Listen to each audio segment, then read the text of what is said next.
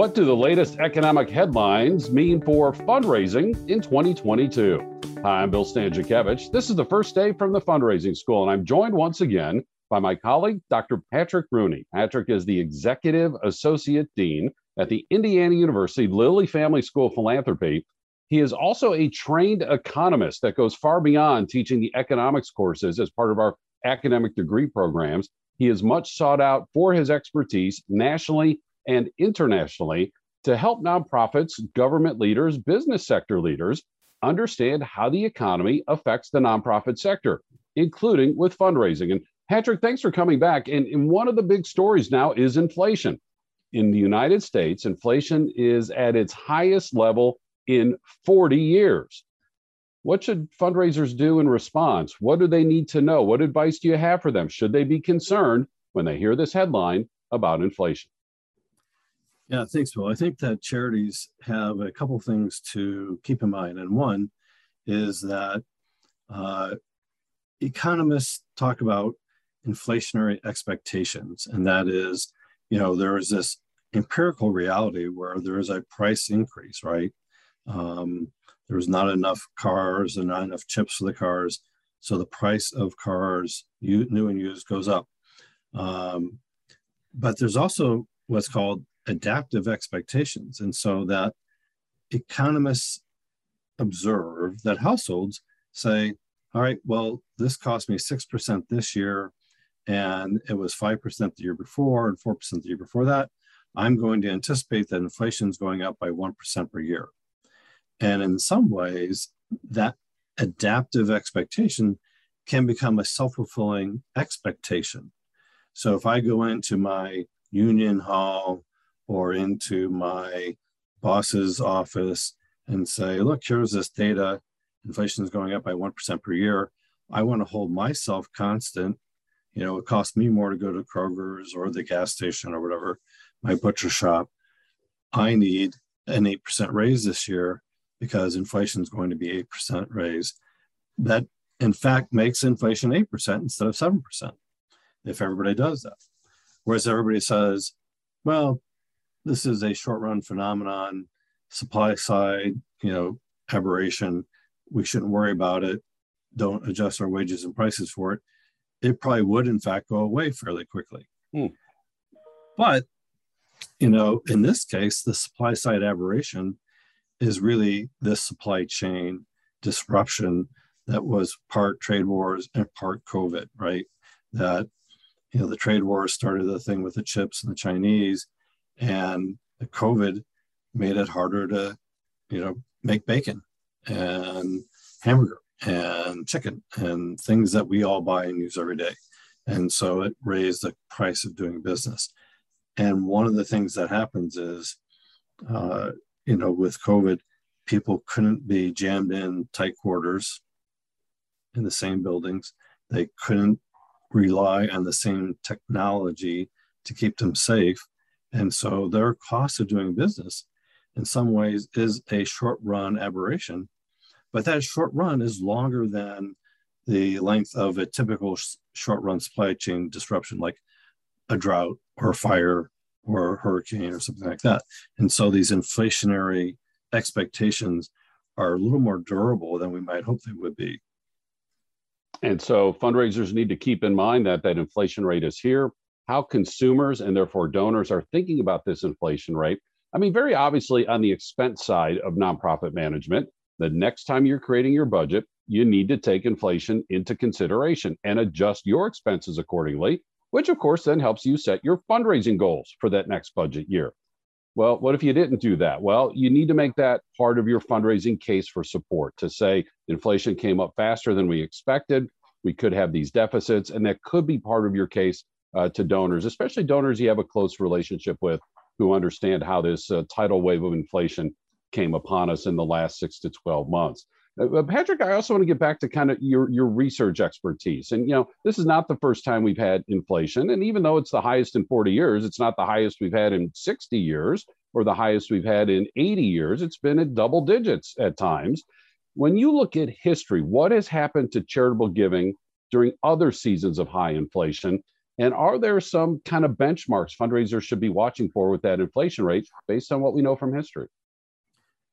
Yeah, Bill. So John Bergdoll, who's the, the you know, like the scientific st- statistical guru for Giving USA, and he and I were chatting about this, and we're, you know, he looked at some numbers for me, and one of the things that he found was that um, that there is a negative correlation between inflation growth rates and giving growth rates, both, you know, for household giving, total giving, um, foundation grant making, and so on.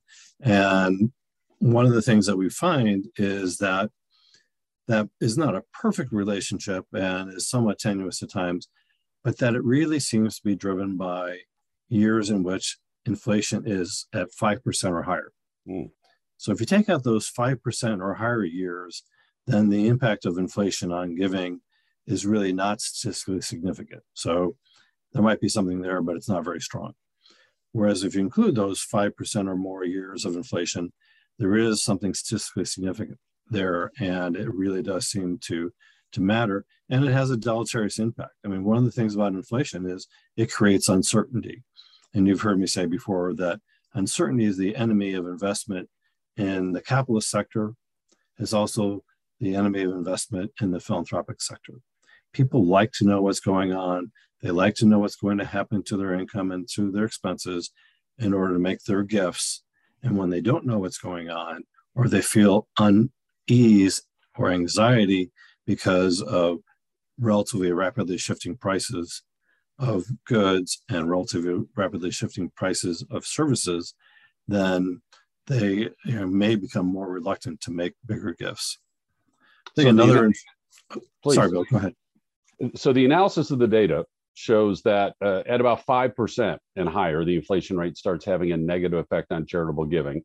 And it's not just based on the dollars that are physically available. If I'm needing to spend more at the store for basic items, that means I have less perhaps for, for charitable giving. It's also kind of this mental, emotional impact uh, that inflation can have, which, which Patrick, for me, really demonstrates. Some folks, you know, point out correctly that inflation hits hardest low and moderate income households. They have you know little if any disposable income to begin with and now the price of basic goods has to them relatively skyrocketed significantly people might say well you know medium and higher income households yeah that that rate's maybe not such an important thing with their spending decisions but there's still this intangible about uncertainty and that's why it can affect all donors right yeah absolutely and and in fact you know not to make excuses but arguably one might say the, the growth of the inequality of income and wealth has made inflation among the wealthy even higher. So, you know, we have these, we have multiple billionaires building these spaceships, right? Well, they're bidding up the cost for a spaceship technology, right? And not everybody can has that skill set. Um, you've got multiple billionaires building these yachts that are the sizes of small countries and the you know the yachts that support the yachts. Um, I'm I'm not saying that's right or wrong, but I am saying that creates a certain kind of inflation that is experienced at the high end, and you know we know that philanthropy is asymmetrically distributed. You know, my one statistical joke about philanthropy is it's all skewed up. Um, so that you know we know if you're having more inflation at the high end, that may have adverse effects uh, for for philanthropy. I think one other thing where charities may see this is that you know donors tend to make gifts of even dollar amounts, hundred dollars, thousand dollars, a hundred thousand, million dollars, and yet inflation inflation doesn't come in at even dollar amounts. So let's say that inflation 7% this year. Well, that $100 gift needs to be $107 just to be price neutral. Or, you know, that it needs to be $107,000, you know, to be price neutral. So we don't necessarily see that type of behavior among our donors.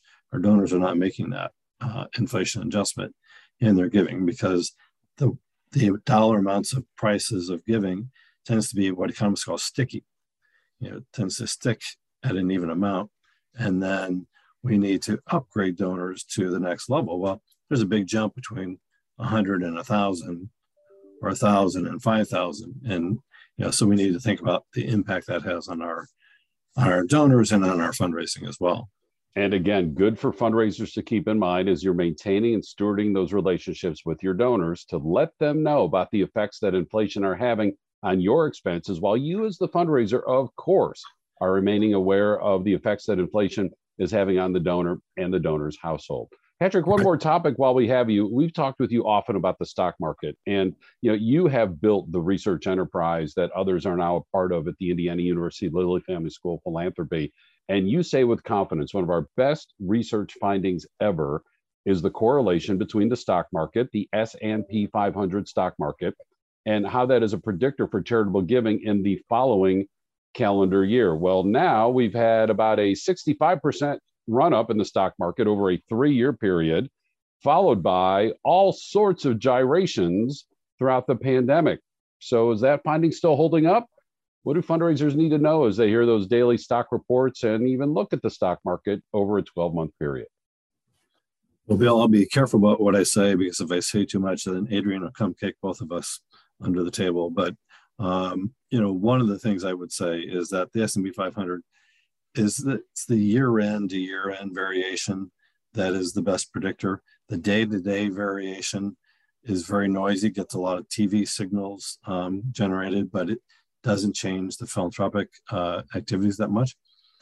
That being said, you know this tremendous growth in the S&P 500 has created a lot of liquidity or liquid wealth for individuals. And you know would suggest that this should be a period of, of increased philanthropy you know the s&p 500 helps predict total giving. It helps predict grant making by foundations because a lot of their asset base is stocks and it also is critically the most important predictor of household donations and so um, you know at the end of the day how people actually behave is is up to them. But based on our historical models, what we've seen is you know a nice relationship, positive relationship between growth in the S&P 500 and growth in household giving, growth in total giving, and growth in um, grant making from foundations. So I I think that that's um, a good auspice. Uh, you know now we know tax policy can supersede that. We know uh, a recession can supersede that. We know that there are other factors that can have a, a strong deleterious impact. But on the surface, that growth in the S&P 500 is, is very positive. And again, we're looking at something like seven decades of data, and less than 10% of the time has the S&P 500 not been correlated with charitable giving uh, in the subsequent calendar year. So no doubt that all of us, uh, you know, have our attention grabbed when we see these huge swings in the stock market from one day to the next. But it's that 12-month window, and remember, uh, the stock market uh, had a huge double-digit 26% increase. The S&P 500 increased in 2021, which, if the research holds, as it almost always does, should be a good predictor for charitable giving in 2022. Knowing that the most important factor, again, are the relationships with your donors with your foundation program officers, with your corporate executives, while you continue to recruit more of those folks into your fundraising portfolio. So grateful for the expertise of Dr. Patrick Rooney, the Executive Associate Dean of the Indiana University Lilly Family School of Philanthropy. All the school's research is available for free on our website at philanthropy.iupui.edu. Scroll across the top toolbar, find research, do that pull down menu, and you'll find a wide range of research and again, the research informs the content at the fundraising school. In fact, we believe our biggest relative advantage is that wherever possible, our content is research based, thanks to Patrick uh, and his research and academic faculty colleagues. You can find out where those courses are offered at philanthropy.iupui.edu forward slash the fundraising school. You'll see our public courses, both online and in person. You'll learn about our custom training. You'll see our quarterly webinars and of course, these free podcasts. Philanthropy.iupui.edu forward slash the fundraising school. Thanks to our guest, Dr. Patrick Rooney. Our producers today, Jennifer Boffman and Mike Anthony. I'm Bill Stanczykiewicz. Now you are now more fully informed on this first day from the fundraising school.